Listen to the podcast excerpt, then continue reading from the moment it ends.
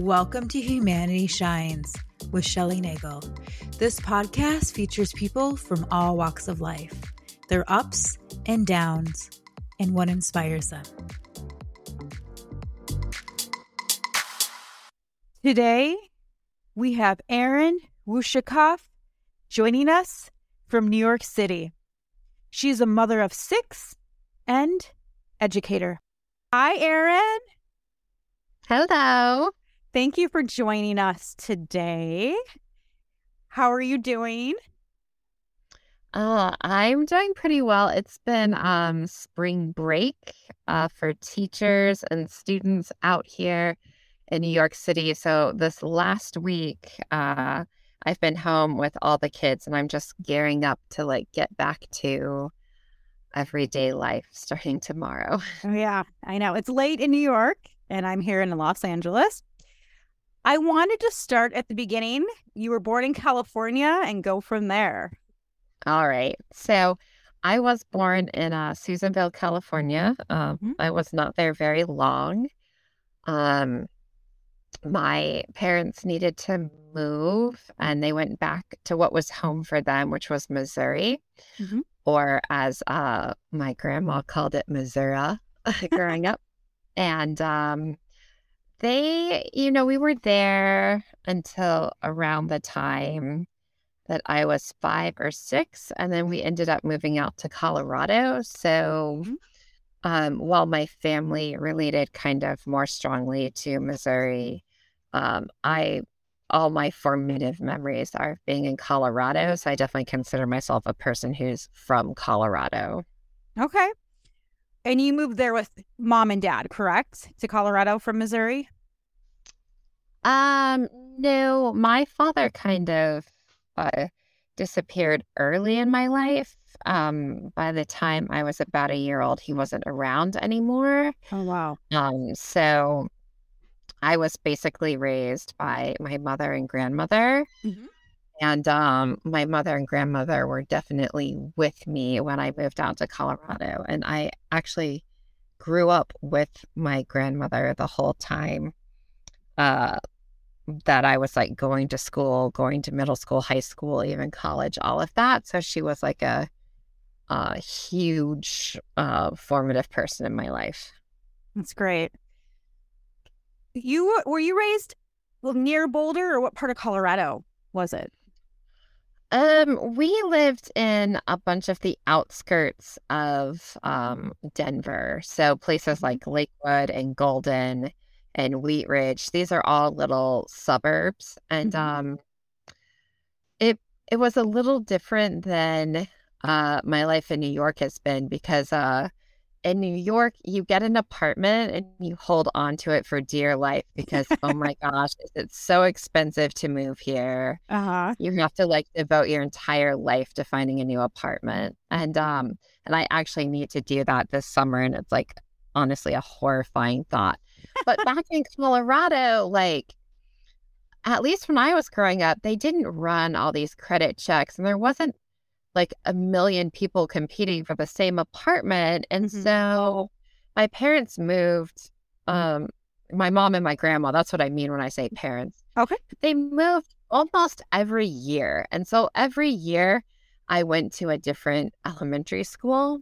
Wow. But they weren't big moves. They were just like one suburb to the next suburb because you could just kind of pick up and move easily. So if you weren't happy with your apartment, you could just go. But the side effect of that was that I ended up going to all these different schools, and people used to ask me if like I was in a military family. It's like, no, it's just we were just always picking up and going. Like in contrast, uh, you know, since my kids have been in school, they've moved once, once mm-hmm. during the pandemic, and like they've gone to the same like my oldest sons have gone to the same elementary school from K through 4 mm-hmm. So it's just been a very different life. But like mm-hmm. I said, in New York, you just you want to set down those roots if at all possible. Absolutely. It's just so hard. What was that experience like going from school to school for you in terms of making friends and just being able to adjust to new schools? How was that for you? It's super tough. So I'm uh neurodivergent and um I don't really understand that well how to make friends with people, especially if there's a bunch of uh, cliques Mhm. wherever I'm trying to settle. And there are definitely cliques in the adult world, just like there are in school. They don't go Mhm. away. Um, like I remember I was at a job once and we were kind of like required to go to happy hour after work. Like it was just like this expectation. Mhm. And uh, all the women who worked there were sitting around talking about where they shopped for groceries. Mhm. And then they turned and asked me where I shopped for groceries. I just, I had no idea what to say. They had like this whole little thing where they all lived on the Upper West Side and they went to certain shops. And here I was, I, I was living in the Bronx. I just went to one of her corner store. I couldn't relate to their world at all. So I'm just Yeah. sitting there dumbfounded. So I would be accused of being like aloof or weird because I just didn't know what to say. Elementary school was like that. Like I didn't know any of these people. I didn't have bonds with these people. Mhm. I mean, and I almost didn't want to make bonds because Mhm. it's like, well, why am I going to bother to get to know you if Mhm. I'm just going to change schools? Right. You know, the next Mhm. year, like how much effort am I going to put into it? And um, Mhm. it hit its worst peak when I was in high school. When I was in high school, by choice, Mhm. I changed. Um, I changed high schools. I, you know, again, this is a place where New York and Colorado are so different Yeah. you know, in New York, there's like all this competition to go to high schools, and you can end up going to high school in any borough. And but in Colorado, where you lived was where you went to high school. But again, we moved while I was in high school, Mhm. so I took the opportunity when I got mad at my former school to switch to a new school. Mm. And I, I was in the middle of my junior year. Mhm. I wanted to work, and honestly, it, it was good for me because they had a block schedule there, and like Mhm. I became a straight A student just because of the block schedule. Just Wow. not having class every single day and homework in every single class every day, Mhm. just that change like totally liberated me to like finally perform as I could. Mhm. But socially, I didn't even try. I sat in the library. I would Mhm. not enter the cafeteria. There was no way I was going to try and sit down at a table of strangers and eat. Not a chance. I had no idea what to say, so I wasn't going to do it. I Mhm. sat in the library and I read books and I didn't even try to engage with people. And it really remained that way until I went to college. Like I just would not try to make friends. I would not try to engage. It was way too complicated. Were you bullied at all during your elementary, high school, junior high school? years? Absolutely. Like one of the things I remember, like fourth grade really stands out to me. Mhm. Um, and it's funny because my own oldest sons are in fourth grade now, and they're starting to see the first signs of bullying. And it's not the worst bullying that you're ever going to encounter, but it's just like the start of where things make a turn and they get really bad in middle school. Mhm. So, like, there was, you know, for one thing, I didn't know how to make friends. So, like, I saw this girl, I wanted to be her friend. I just followed her everywhere. Mhm. That that seems really creepy now, but I just didn't know what else to do. Yeah. And all the girls were involved in this club, and the this older girl called it her army. I kid you not, her army. And I, so one day I went up and I asked, could I join the army? I was told no, no, Oh. no, I could not join the army. Uh, I could not tie my shoes until I was ah in fourth grade, eh, like right before fourth grade, I think was when that kicked in. So in third grade, I was still wearing shoes with Velcro because that's what I could do. Mhm. And there were girls who like unmercifully teased me for that. Like girls can be so cruel. Yeah. And it just kept progressing. When I went to middle school, I remember the first boy I had a crush on. Mhm. Uh, you know, we had one of those stupid dances, and uh, I asked, you know, if I could dance with him at this dance, and he told me, "Fuck no." Okay, like a, a no would have sufficed. I didn't need fuck no. Oh. And then on top of that, like as if that wasn't bad enough, Mhm. he felt the need to like persistently torture me the rest of the year. After you asked So, out. Yes, there was another student with the same first name that is just David, right? So Mhm. this David started a rumor that I liked the other David. Mm-hmm. And like I was like teased nonstop about it. It was ridiculous. And uh I had a girl who lived in the same apartment complex I did. Mhm. And she um she took things to the extreme. She Mhm. gave me a dog bone for Christmas one year Mhm. on, Mm. on the school bus in front of everyone.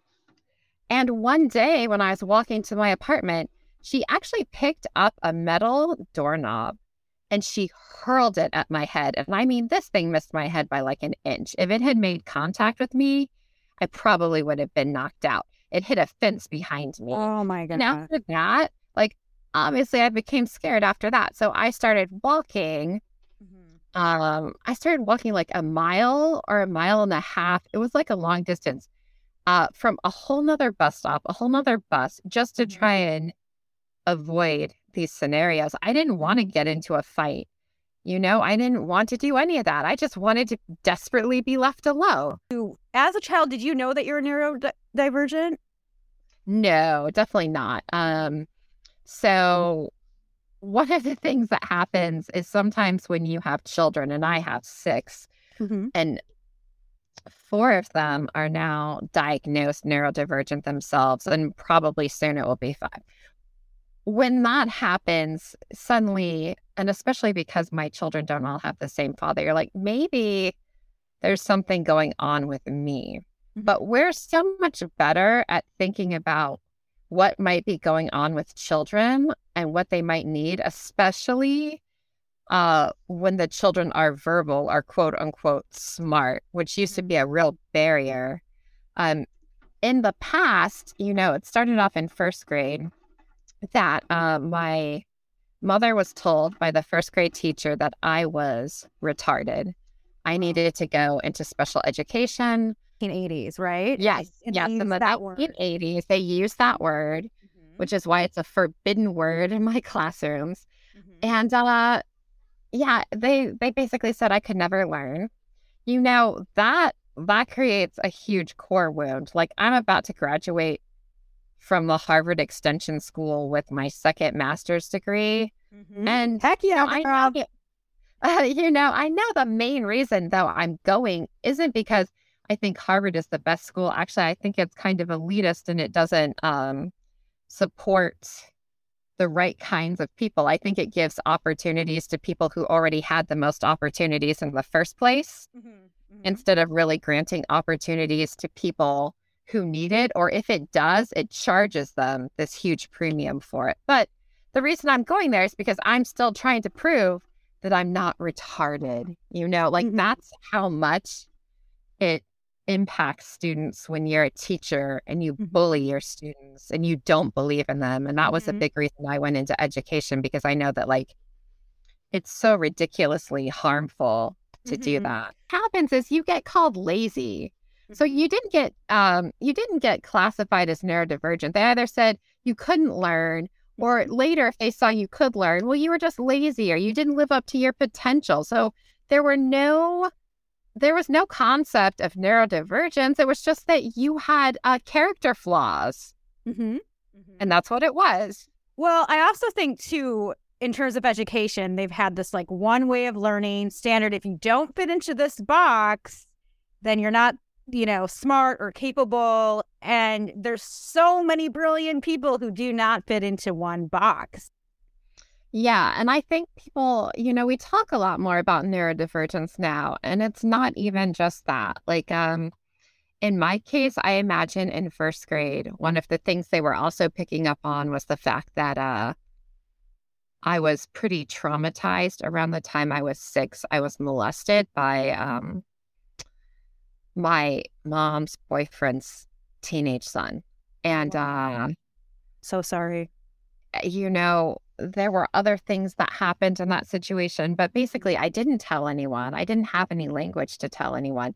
So I'm sure that I was very withdrawn. Like, I'm already like someone who doesn't really know how to make small talk. But now, as a more recovered adult, I can at least, like, you know, have a normal conversation back and forth. But at that time, I imagine I was probably really withdrawn and Mhm. in myself.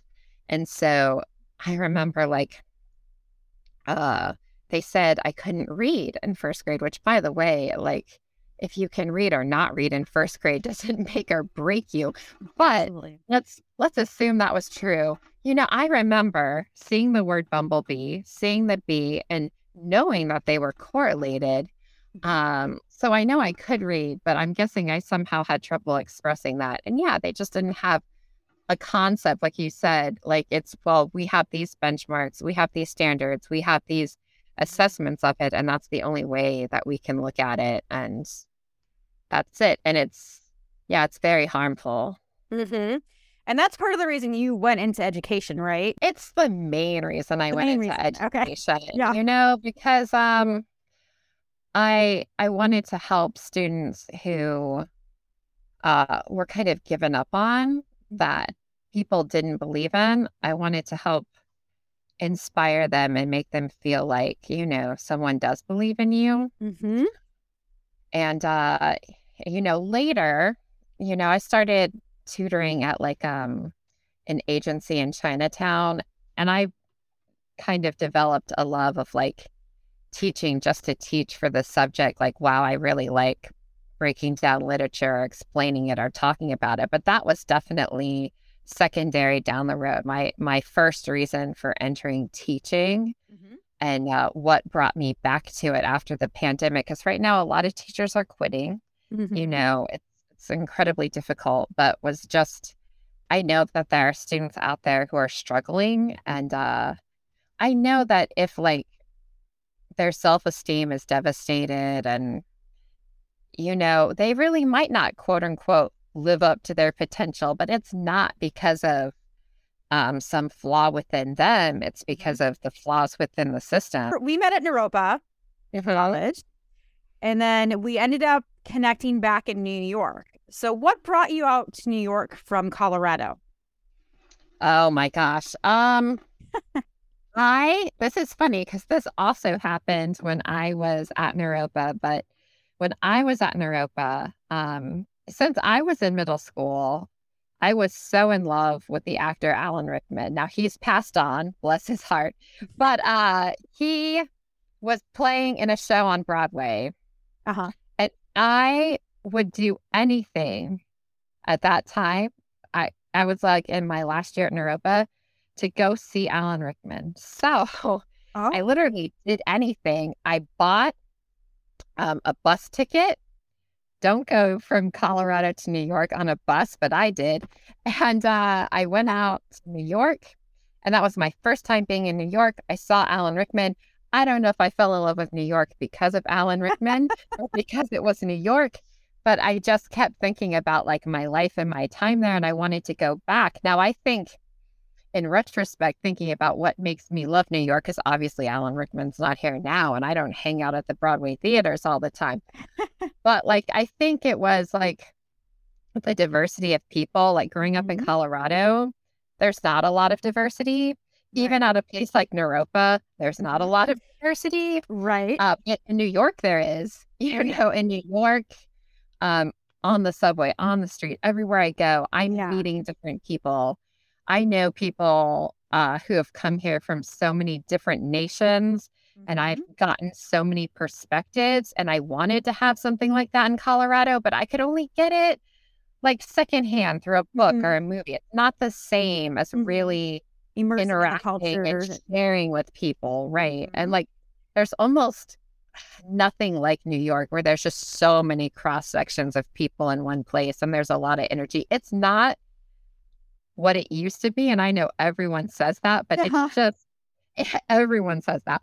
But it's because like our our independent stores, our independent record shops, bookstores, all these things are getting replaced and there's banks everywhere and there's luxury condos I know. and um but there's still despite that like this spirit and this sense of like all this history all this energy that happened in this place and even when they try to build this like nonsense on top of it you can't fully stifle that Yeah. from this place and i i live in brooklyn and um i like brooklyn um better Yeah. I love Brooklyn. Manhattan because Brooklyn still has some of its character. Um, Mhm.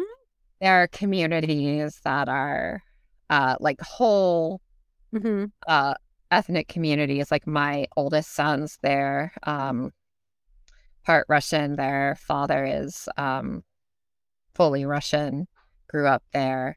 Mhm. And, uh, you know, like you can go to Brighton Beach, you can immerse yourself in that culture. Mhm.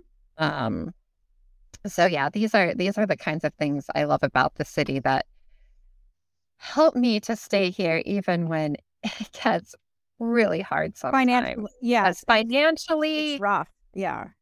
financially first and foremost, it's so hard. And then, mm-hmm. you know, there are certain problems in New York that never get solved, like homelessness, mm-hmm.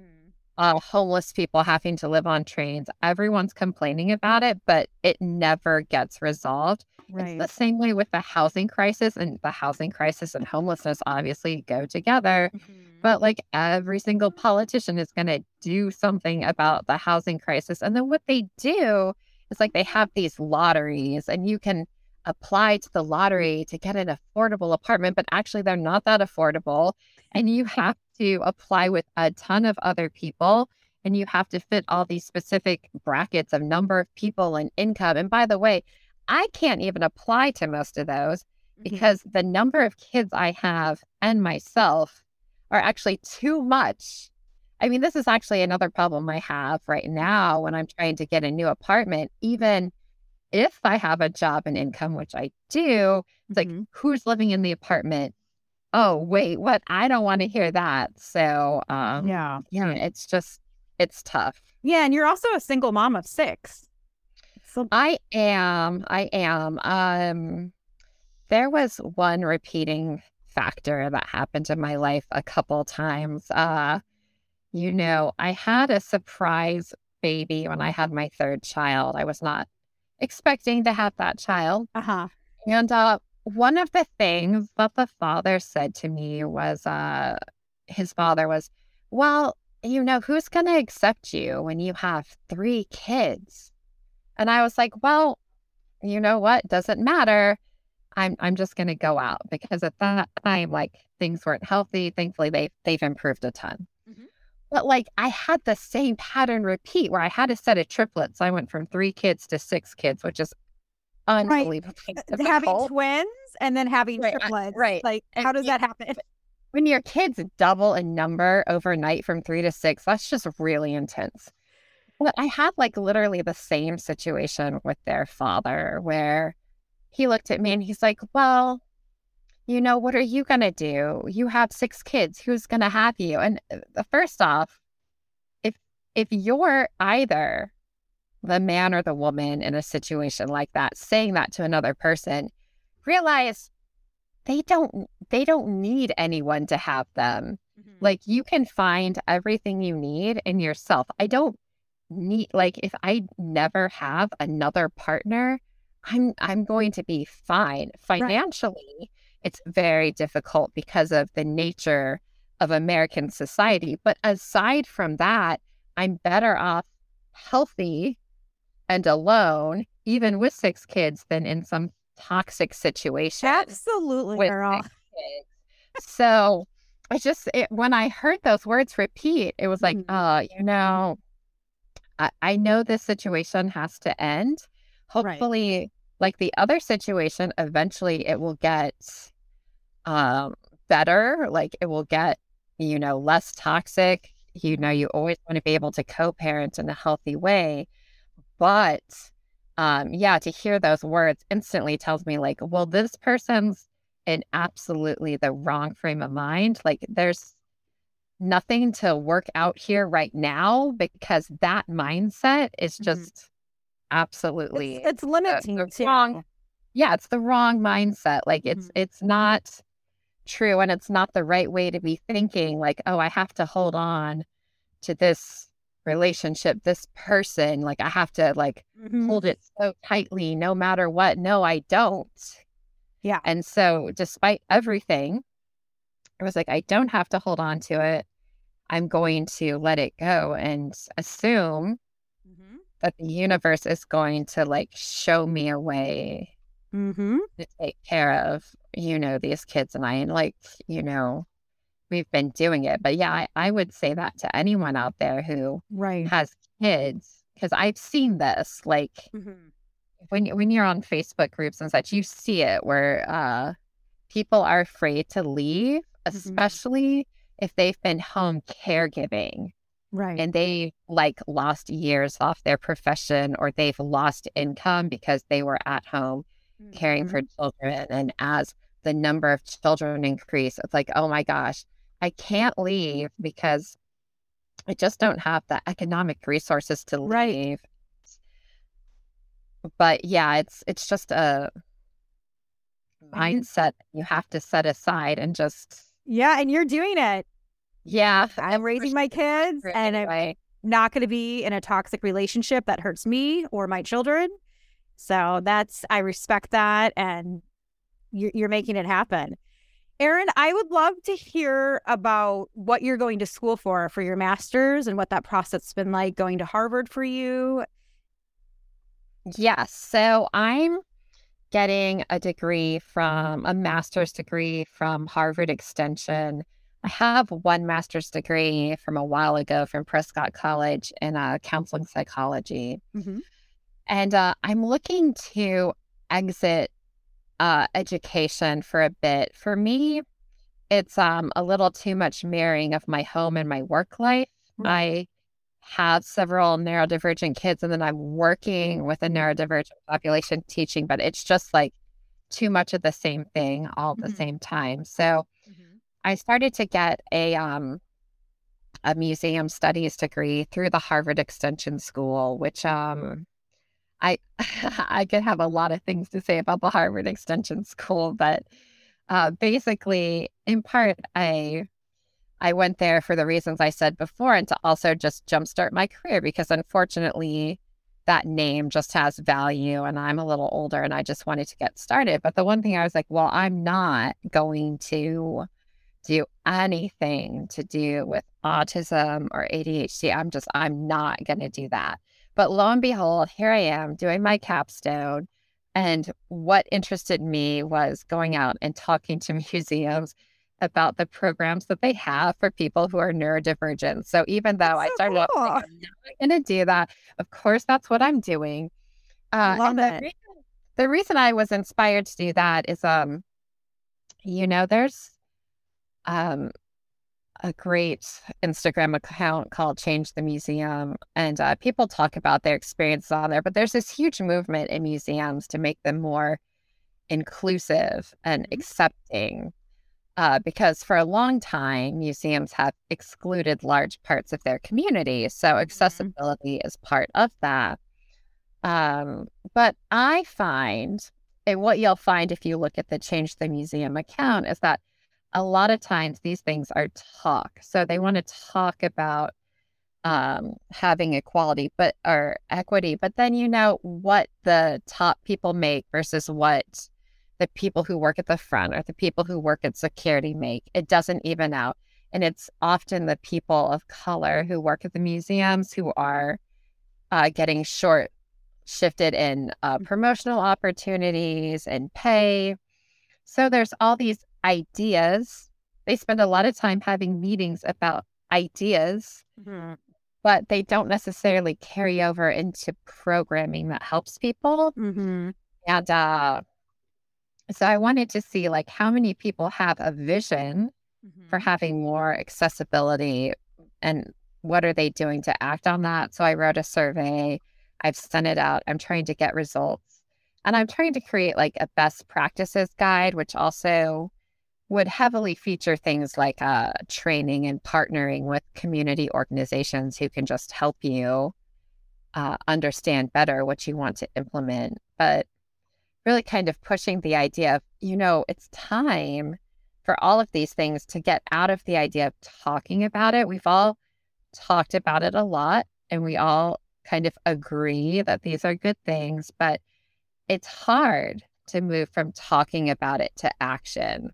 Right. And that's really, you know, what a, my capstone and a couple other capstones are kind of geared around is like what what does it take? What's the action plan to actually have change? And then the other thing I would like to address is like the museums that do have programs, um, like here in New York, there are great programs at the Intrepid Museum, and uh, there's some at the Transit Museum. And I'm not uh, downgrading those programs at all, mm-hmm. but there are also programs at places that are stereotypically associated uh, with people, especially boys on the spectrum. And listen, I have two boys who are obsessed with the subway. So I'm not saying it never happens, but uh, it's also self limiting. Like, mm-hmm. I wonder if other museums are considering whether, if they're automatically excluding themselves from, you know, opening up programs just because they think, well, this isn't what neurodivergent people are interested in. This isn't what autistic people are interested in. But how do you know unless you go and engage with those stakeholders mm-hmm. and your community? How do you really Absolutely. know Absolutely true? Like, so I'm I'm really curious. You know, mm-hmm. when they create accessibility programs and they choose to engage with certain groups or not, like, what's the driving thought behind that? Mm-hmm. So, and it's such a wide spectrum, and you can't put one person, you know, who's neurodivergent in one box. Complicates it is a, a lot of the studies that have been done out there are focused on children. Well, that's automatically complicated because mm. when you're talking about children and you're trying to get children in the door, and this is a universal problem um, in the autism community, is that there's such a heavy focus on children. Not that that's, you know, not that it's bad to help children, but the huge focus there and the adults tend to get ignored and if you want to talk about children, you desperately need to talk about parents because what um, a child might need to feel comfortable in a setting. And what their parents need. And if you don't make the parents feel comfortable, that's a whole nother ball game. Mm-hmm. I cannot tell you the hate that I get as a parent. It is exhausting because when I go out my children do not just sit there nicely and do whatever it is society thinks they're supposed to do, like mm-hmm. sit there and make polite conversation at the dinner table at the restaurant and not need like a tablet or something to distract them. You know, one of the things you realize when you have as many children as I do is that the notion of like great parenting is kind of a joke. Like I actually kind of almost, it hits me the wrong way now when people come up and tell me, oh, my children are so well behaved. I'm such a good mom. Oh, that's usually not what's up. What's up is that my kids were having a great moment. Or, you know, some of my kids are naturally more inclined to behave in the mm-hmm. way that society thinks they ought to. Mm-hmm. But when you have different kids with different personalities and you're raising them, you're the person raising them all the same way. You realize like you don't have all this control. Right. You know, like good parenting is, is so much a myth. And so when I see things online and they someone claims to be a parenting expert, it's like parenting expert of what kind of child exactly? Yeah. Because you know, yeah, it's it's true that probably, you know, for most engaged, healthy parents, mm-hmm. they probably are the best expert on parenting mm-hmm. their particular child. And, right. you know, we need to honor that and just put a whole lot less shame on parents. But the reality is, we shame parents of uh, children who are neurodivergent all the time. Oh my gosh, mm-hmm. that child's too loud. That child's too energetic. That child is, you know, so why don't I stare at you and if I stare at you long enough and give you dirty looks, then your child just won't be neurodivergent anymore. And that's just not how it works. But what it will do is keep a lot of parents and kids at home. Yeah. And I've always fought back despite people's looks. Mm-hmm. I, and you know, this is where I've become a real New Yorker. I will go out anyway. I will go out with my kids anyway. And I You're always doing cool stuff with your kids. Like I always see pictures. I, I will go anyway. And uh, I deal with the rudeness. I've had people on the subway counting my kids' heads. You know, it, it's Ooh. so rude. But uh, you know, I let a lot of things slide. But if you Mhm. come say something to my kids and it's rude, Yeah. um, oh my goodness. But there are comes out. there are good people out there. There, I I see as a parent, I'm always in my defensive mode. I'm always like ready to jump on someone. And sometimes my kids are upset. And actually, there's someone who just wants to come distract my child. They actually want to help. Help, They want to yeah. help my child. They want to be kind. Uh, Right. Like, and it's so rare and it's so sweet. It could like almost bring you to tears in that moment. Like, oh, that reminder, like some people are good. They want to help. They, Mhm. yeah. Because sometimes you forget. You get so used to the negative that you're just Mhm. like in warrior mode all the time. And it's like, okay, sometimes I can relax. I don't have to be in warrior mode 24 7. Right. Well, Erin, you've been such a resilient person ever since I've known you and just your pursuit for education.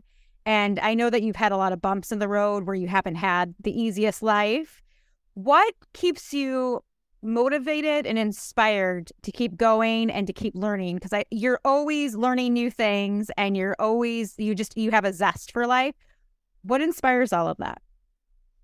At this point, my children, Mhm. uh, I often say that I credit my oldest sons with uh, my my very life, giving me life. Uh, right before they were born, I was in an abusive relationship, physically abusive.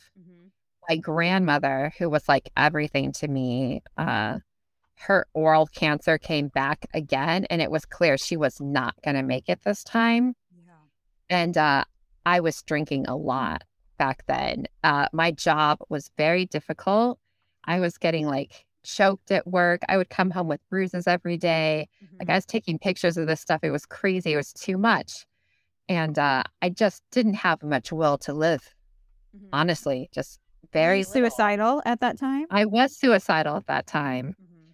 And, um, you know, I have such mixed feelings towards antidepressants because of this, because the antidepressant would take the edge off enough to keep going, but not nearly enough to resolve the problem because the only thing that was going to cure that particular depression was getting out of that situation. Because, yes, when someone's abusing you, Right. depression is a natural reaction. Right. Uh, and even though you can't do anything about losing someone you love, you know, this other situation, yes. So, yeah, what happened was uh, I be- I became pregnant with my twins. I had um, I'd always had this plan. It's so funny. Right before I came to New York, I went to the Florida Keys, and I was down there for a week. I went to this place called Island Dolphin Care, and I just wanted to be there. So I put in an application to like be an intern there for free. But it took a year for a placement to come up. So in the meantime, I'm in New York. I'm going along. Uh, life is terrible, right? It's really bad. And it comes up, I'm supposed to go to Florida. So I decide, you know what? I'm going to Florida. Uh, and when I get to Florida, to the Florida Keys, and I'm doing this month, like it occurs to me that I'm pregnant. I, I go to Miami to get an ultrasound, and sure enough, there's two heartbeats in there. And in that moment, both being away from my abuser Right. and uh, realizing that I had this like potential amazing life developing within me, it just gave me the strength to do everything Yeah. to quit drinking completely at that time to uh you know break off that relationship forever Yes. like that was yes. and uh you know like they literally changed everything i was no longer suicidal even when my grandmother passed i was Yeah. i was not suicidal and um you know from that point on as i've continued to have more kids you would think like it would wear me down but it's the opposite. It always builds me up. So when i had the triplets um it would seem like oh i have six kids now i'm done for. No it made me want to go get another degree and like try and improve my professional situation in my life. They always inspire me to Ah, want to do more and they always inspire me to want to show them what I want to see in the world. So, for example, like if you're miserable in your career for some reason, mm-hmm. like if you're in a toxic workplace, because workplaces can be as toxic as any relationship. Right. Instead of just like being miserable, like, you know, I wanted to show my kids, like, you can always re educate yourself. You can always right. pursue another job. You shouldn't ever just give up at the place of miserable and say, you know mm-hmm. what? I'm just going to stay here, miserable, you know. So the fact that I have these kids, I, I'm always thinking about, well, what do I want to teach them? Like, if yeah. I stay in a bad relationship, if I stay at a bad job and I don't try to make any changes, that's literally what I'm teaching them to do. And right? I don't want to do that. So they have been the biggest factor. And people always think, oh, it's so amazing you do this when you have kids. But actually, it's much easier for me to do it with the kids because they're such a motivator. Yeah. I was just like, uh, I don't know what to do. I don't know what's going on. I'm just like floating around having experiences. I didn't have, you know, any driving force to help me like really figure it out. So, Erin, thank you so much ah, coming on you. today and just being inspiring and sharing your story and being truthful and honest all the strong commence. I'm to the spot, Play my ass on the bench. Zip it down, the missus all the strong commence.